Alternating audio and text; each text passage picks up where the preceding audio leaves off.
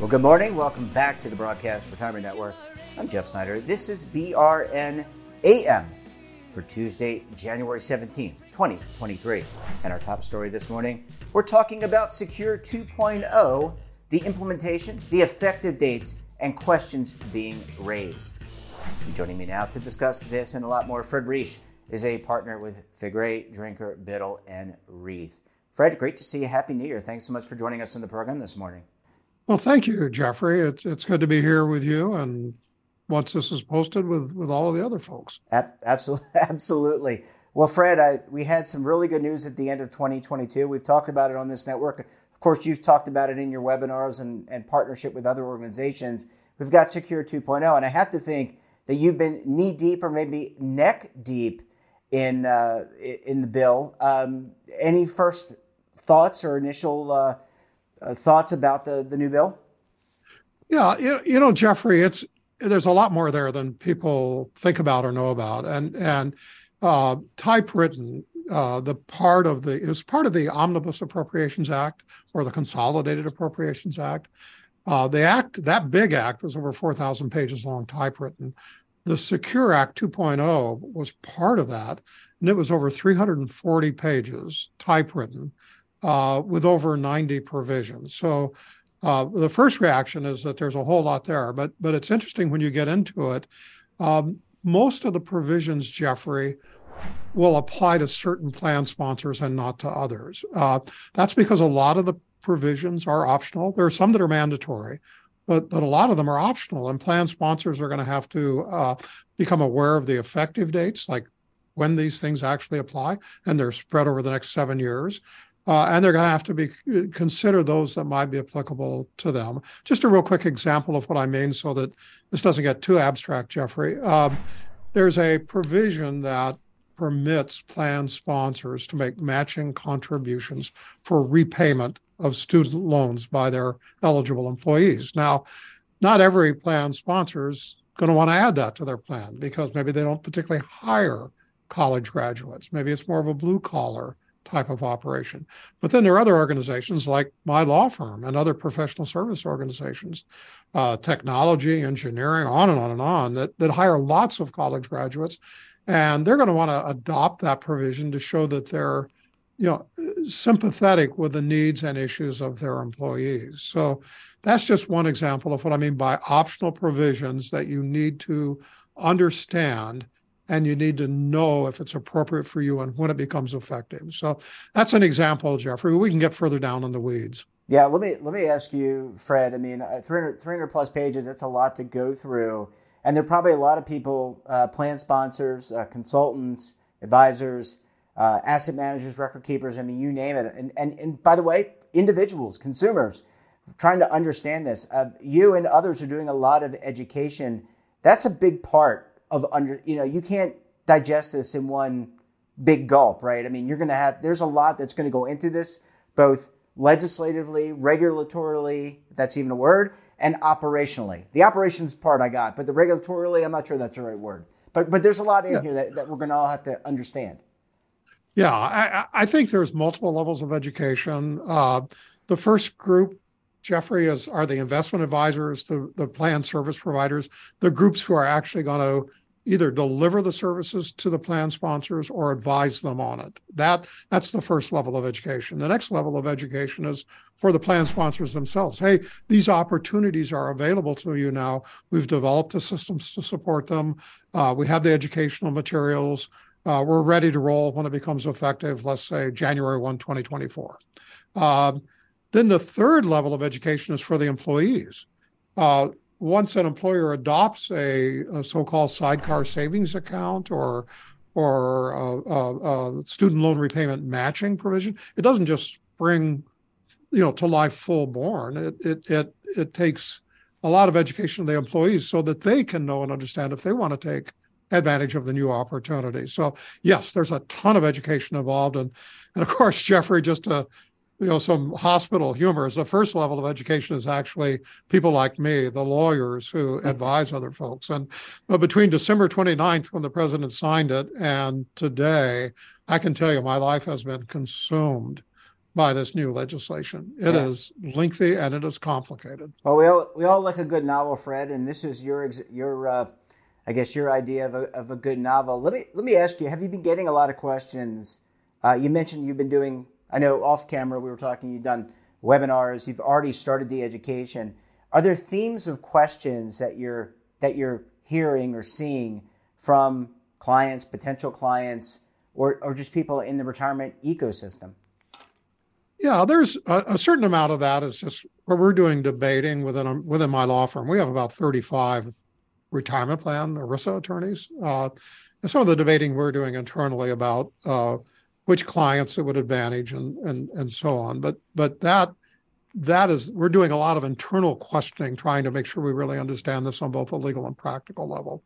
Also, there are glitches in the bill. I mean, people think that um, you know that legislation is well developed and thoughtful and all that. A lot of this came together at the end, and they made Congress made mistakes. They just flat out made mistakes, and so we're thinking about how do we advise clients where the law says one thing, but we know that they intended a different thing. And how do we get that corrected? Who, how do we communicate with Congress? How do we communicate with the IRS and so on? Uh, but yes, once we get outside of that internal part, Jeffrey, there uh, we're starting to get questions primarily from that first group I mentioned earlier, the advisors and the providers, because they know they're going to be more than us as lawyers. They're going to be talking to plan sponsors. And so the educational efforts right now are primarily at that area. Um, let me give you an example of that also, Jeffrey. One of the new provisions is that any plan, uh, any 401k or 403b plan established after the date of enactment, which is last December 29th, a couple weeks ago, uh, has to be automatically enrolled. Has to be. There are a couple of little exceptions to that, but has to be a new mandate in favor of automatic enrollment and automatic deferral increases. Except that the rule, while the rule applies to any plan established on or after December 29th, they don't have to do it until 2025. Well, a lot of people have unfortunately focused on 2025 not realizing that if a plan is set up today, it's going to have to do that. And they really ought to be thinking about uh, getting the plan, either starting it off as automatically enrolled and automatic deferral increases, or at least warning plan sponsors that that's going to happen to them. So that's an example of one of the first places where we're getting, where there is some controversy and where we're getting questions like, oh my goodness, what does that word established mean? Uh, what happens if we set up a plan in early December to become effective on January 1? Uh, is is that established in December or January? And so, yeah, we're already getting questions. They're on the uh, on some issues like that where where maybe there was some uh, misunderstanding or people hadn't followed the bill as it was developing, which is typical. It's only people like me usually that follow the bill as it's developing so that by the time it's signed, we have a, a, pretty good idea, at least of the basics of it. So, yeah, there's some traps out there. There's some things people aren't expecting. Uh, and we're trying to alert our clients to that, and they're coming to us with questions about that. Well, Fred, I need to take a very quick break, and we'll pick this up on the back end. When we come back, we'll talk more to Fred about Secure, what's it mean for implementation, and a lot more. You're going to want to stay tuned right here on BRN AM.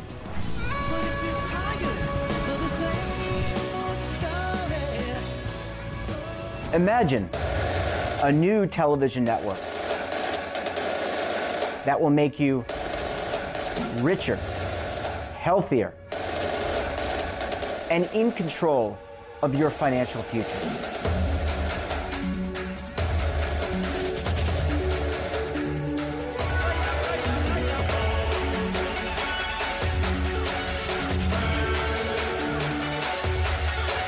This network is for the policewoman in Nashville, Tennessee, the baker in Dubuque, Iowa, the teacher in Lexington, Kentucky. We want to make the idea of savings and retirement culturally relevant. But what do you see as a defining issue of the midterms? especially for the smaller businesses. I mean, they are the lifeblood of the American economy.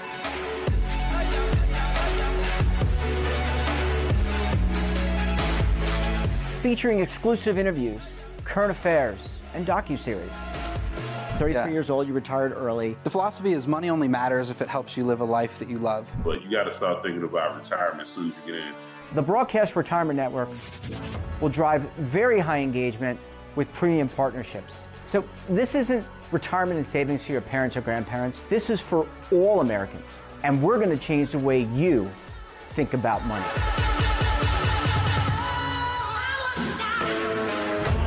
Welcome to the next frontier of retirement and savings. This is BRN, the Broadcast Retirement Network. Tax audits, tax liens wage garnishments. Every day we hear stories like this about good folks who are simply struggling to pay their bills.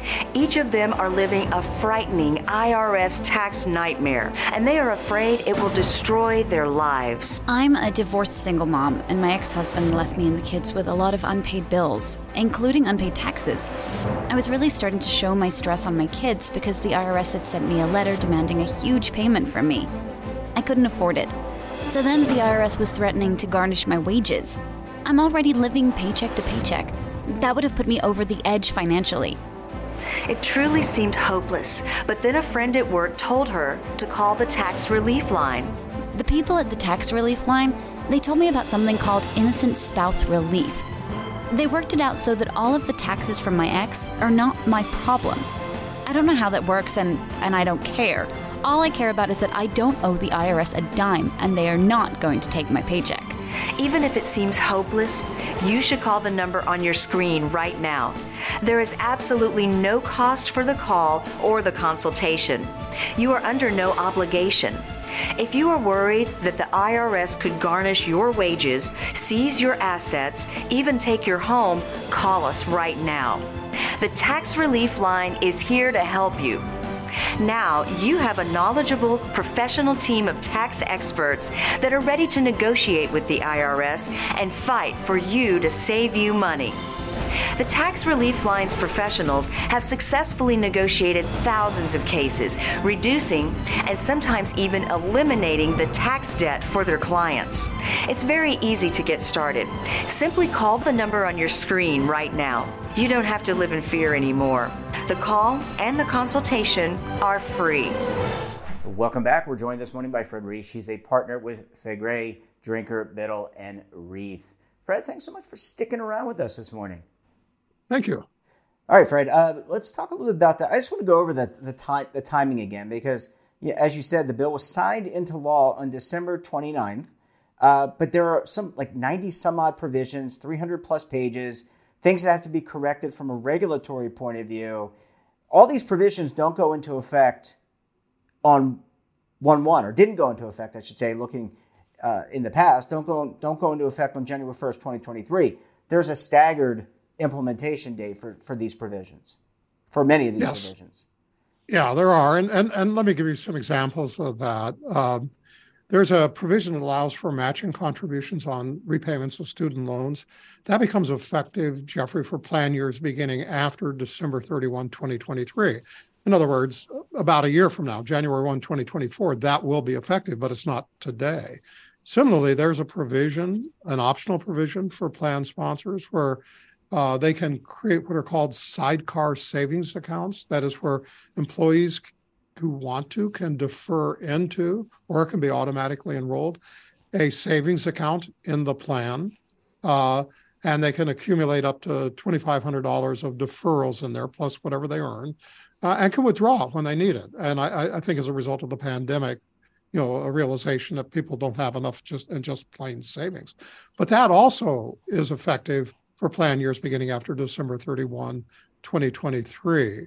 Uh, and so it's a year from now, too. And then this mandatory enrollment provision for new plans, uh, although it applies to plans set up today, they don't have to do that until after December 31, 2024. So in my mind, I'm looking at those that are effective now.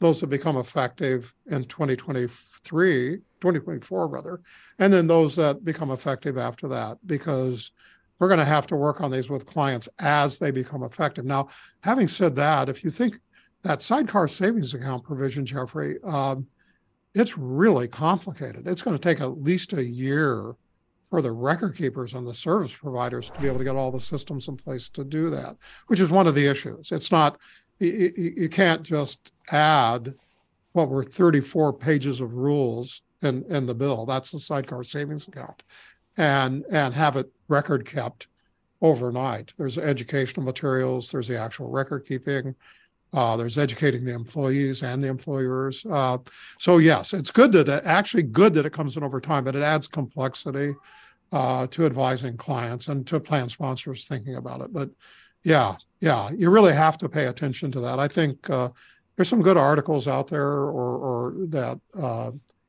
talk about that are based on the deadline, the timelines, the effective dates.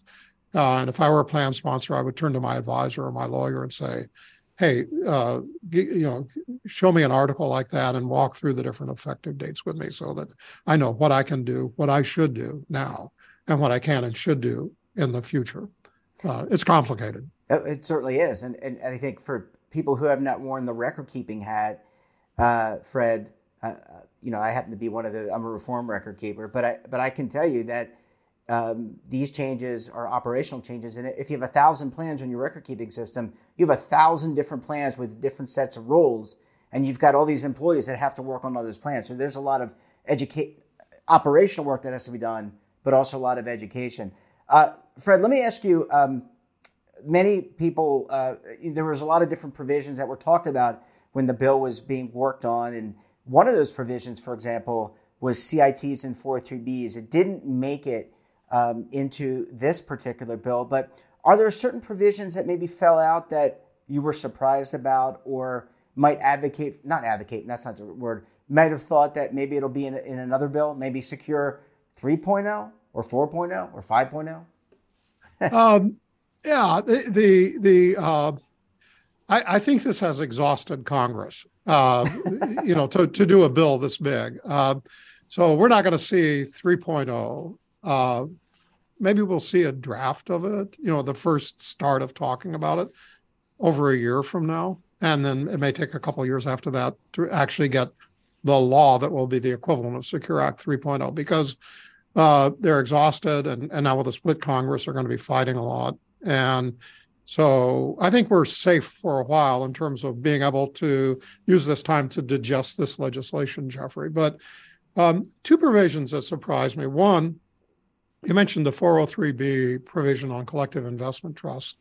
There, there is actually a provision that amended Section 403b of the Internal Revenue Code to allow collective investment trusts in custodial accounts in 403b plans.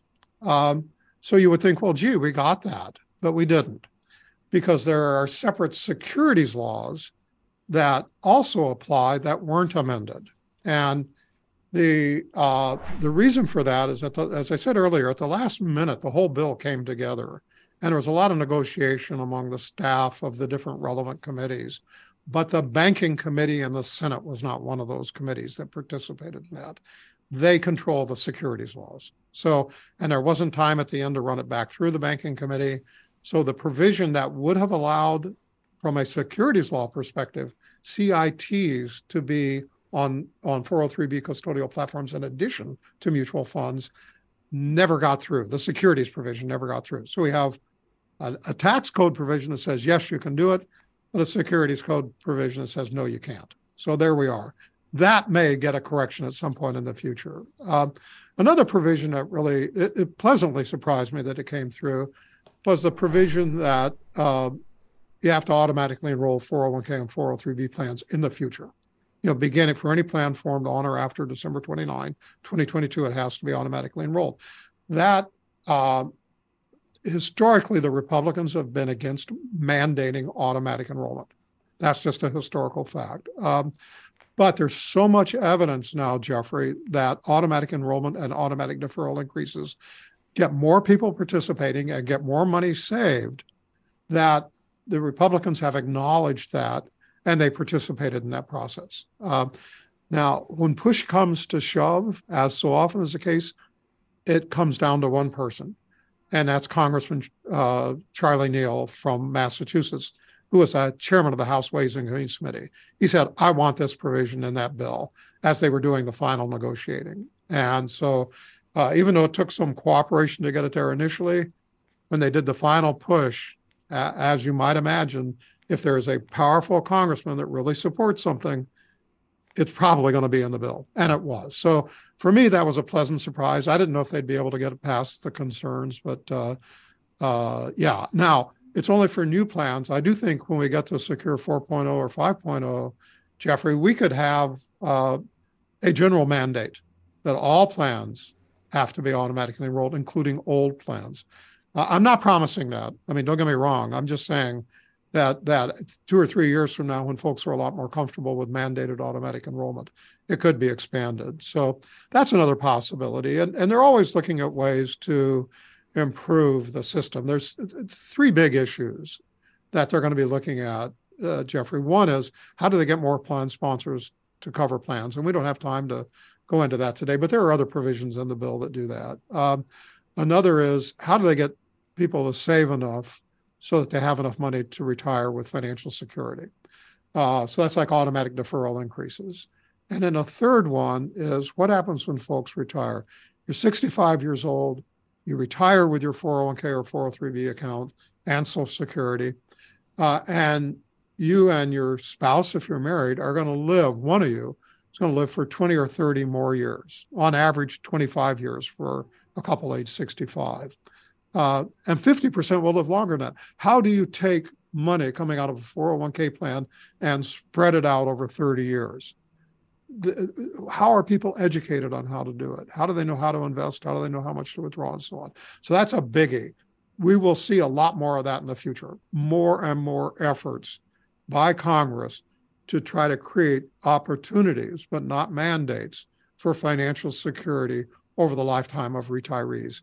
Uh, so that's where I think we're going, Jeffrey. We're not done yet. No, we're, I mean we're still going down that trail. And this this is a uh, this is like uh, you know retirement industry moves at a glacial pace by comparison to maybe some other industries, um, and so it takes time to kind of catch up to where things should be. I guess my last question is where does you mentioned education, Fred, and and I know education generally. There's a Department of Education here in the United States at the federal level. There's also uh, at the state level, they make a lot of decisions about education. What, where does financial literacy kind of fit into what you're talking about? So we've made all these great improvements to the system. We continue, but making sure that people understand conceptually what a sidecar savings account means. How do they pay off their credit card? How do they do the things that you're suggesting um, or others suggest? You're not the only one, but you suggest in terms of having enough money to live out your your your lovely days in, in retirement. So how do we how do we move the needle there? There's a there's a, a whole lot of thing a lot of things that have to be done there, Jeffrey. It it it, our culture in our, this country is individual responsibility. So we, we and we want to stick with that. I think it produces some pretty good results. Um, but then you say, well, we have this extraordinarily complex financial system where you have to be an actuary to know how long you're going to live and how much you're going to need, uh, you know, how to invest, how to withdraw, on and on and on. In other words, you're basically treating a 401k like a defined benefit plan, which has an actuary. Um, and the it has to start early. And, and based on the reading I've done, Jeffrey, you start with emphasizing math in grade school. That's that's really a little early to deal with financial literacy. But everything I've read says that people need to be mathematically capable to deal with financial literacy. So you start there. Then in high school, you have more financial literacy training, actual classes about credit cards and savings, and maybe even entering into cable TV, cable TV contracts and other things that are difficult to read and understand. Um, and then you continue that. Uh, and I think that part of that responsibility is going to fall on employers going forward. There's a lot of research going on right now at what employees need, uh, what their concerns are. Like employees do have a concern of running out of money in retirement, a fear, a legitimate fear, and and it is legitimate. Uh, so and and public policy says we don't want 80 and 85 and 90 year olds to be broke. Uh, so there's a lot going on there, Jeffrey. But again, I think we're midstream on that. I don't I don't think we're anywhere near the ending. So it's a whole womb to tomb educational approach. And unfortunately, there is no czar of education that covers, you know, the, all of that education and can mandate or, or even urge what I just said. So uh, school districts are going to have to take it on. States are going to have to take it on. The federal government and employers. It's it's a big job, and we're only partway there. Yeah, I'd never heard womb to tomb. That's a new one. You should coin that, Fred. Fred, we're going to have to leave it there. Really appreciate your insight into secure and financial literacy, and we look forward to having you back on the program again very soon. Hey, Jeffrey, thank you, and, and thanks everybody. And that wraps up this episode of BRNAM. Have a topic of interest, somebody you think we should talk to drop us a line. And don't forget, for all the latest security news and lifestyle, wellness, finance tech, so much more, and all in one place. That's right, all in one place. Check out today's edition of our daily newsletter, The Morning Pulse. Want to search our archives, check out our latest content? Well, visit our website and, of course, our over 300 streaming partners. We're back again tomorrow for another edition of BRN AM. Until then, I'm Jeff Snyder. Stay safe, keep on saving, and don't forget, roll with the changes.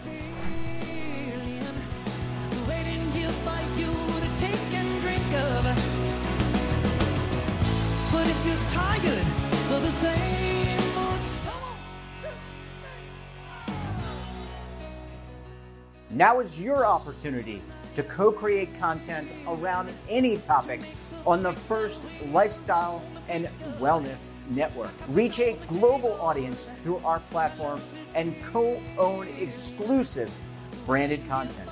All of our programs are available on demand and also as audio only podcasts, so you can take us on the go. Broadcast Retirement Network, available anytime, anywhere, and on any device.